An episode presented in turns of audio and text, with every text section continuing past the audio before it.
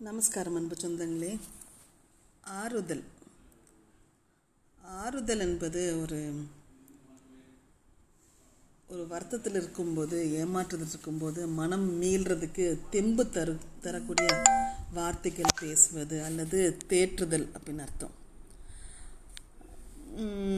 இலங்கை தமிழ் வழக்குப்படி ஆறுதல் என்பது மெதுவாக செய்கிறது என்ன அவசரம் கோயிலுக்கு ஆறுதலாக போவோமே அப்படின்வாங்க மெதுவாக போவோமே.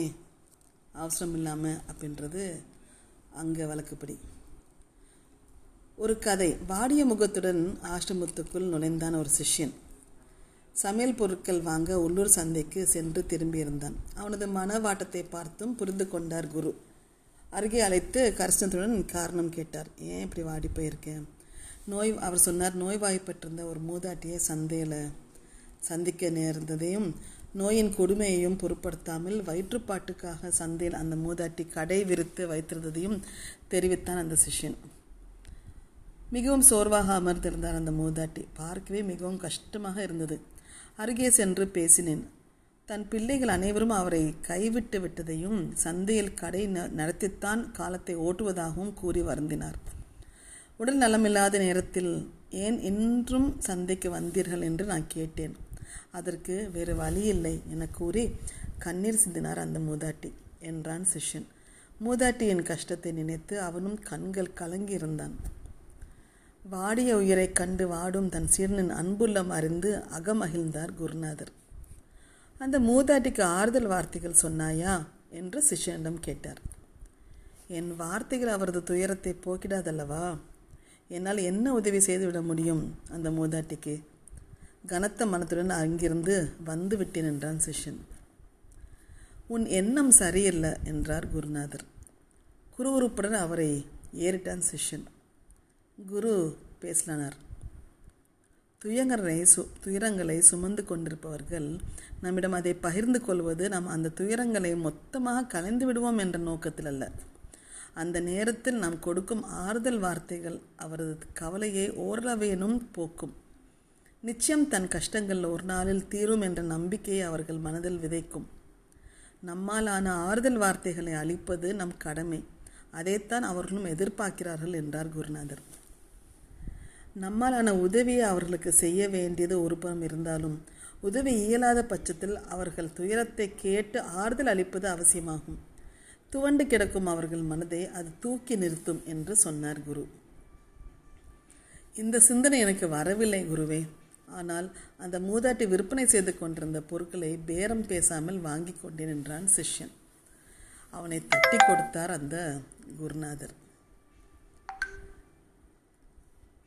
இதேபோல் மதுரை மாவட்டத்தில் ஒரு பால் வியாபாரியின் மகள் யோகதர்ஷினி என்பவர் இவர் பதினோராம் வகுப்பு படித்து படித்து கொண்டிருக்கிறார். அவர் குடும்பத்தில் அவரது முன்னோர்கள் தொடர்ந்து வழி வழியாக ஜல்லிக்கட்டு போட்டிகளுக்கு காளைகளை வளர்த்து வந்தனர்.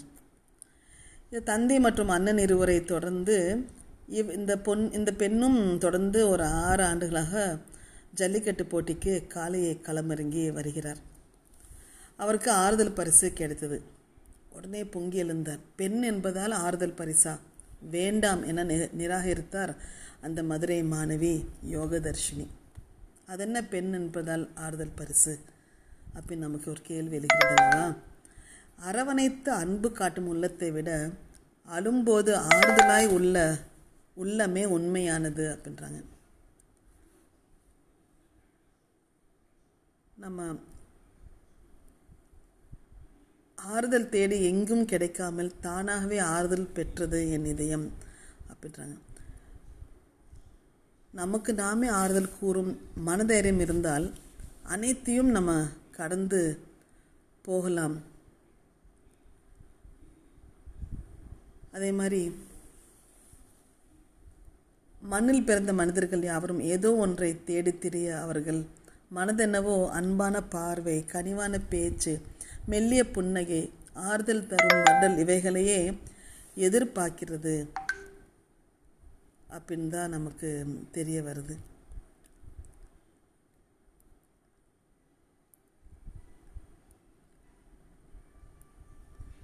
அதே மாதிரி நமக்கு ஆறுதலாக யாரும் இல்லை என்ற சுயநல சிந்தனை நாம் யாருக்கும் ஆறுதலாக இருக்கிறோம் என்பதை மட்டும் சிந்திக்க மறுக்கிறது என்பதுதான் நம்ம பார்க்குறோம்.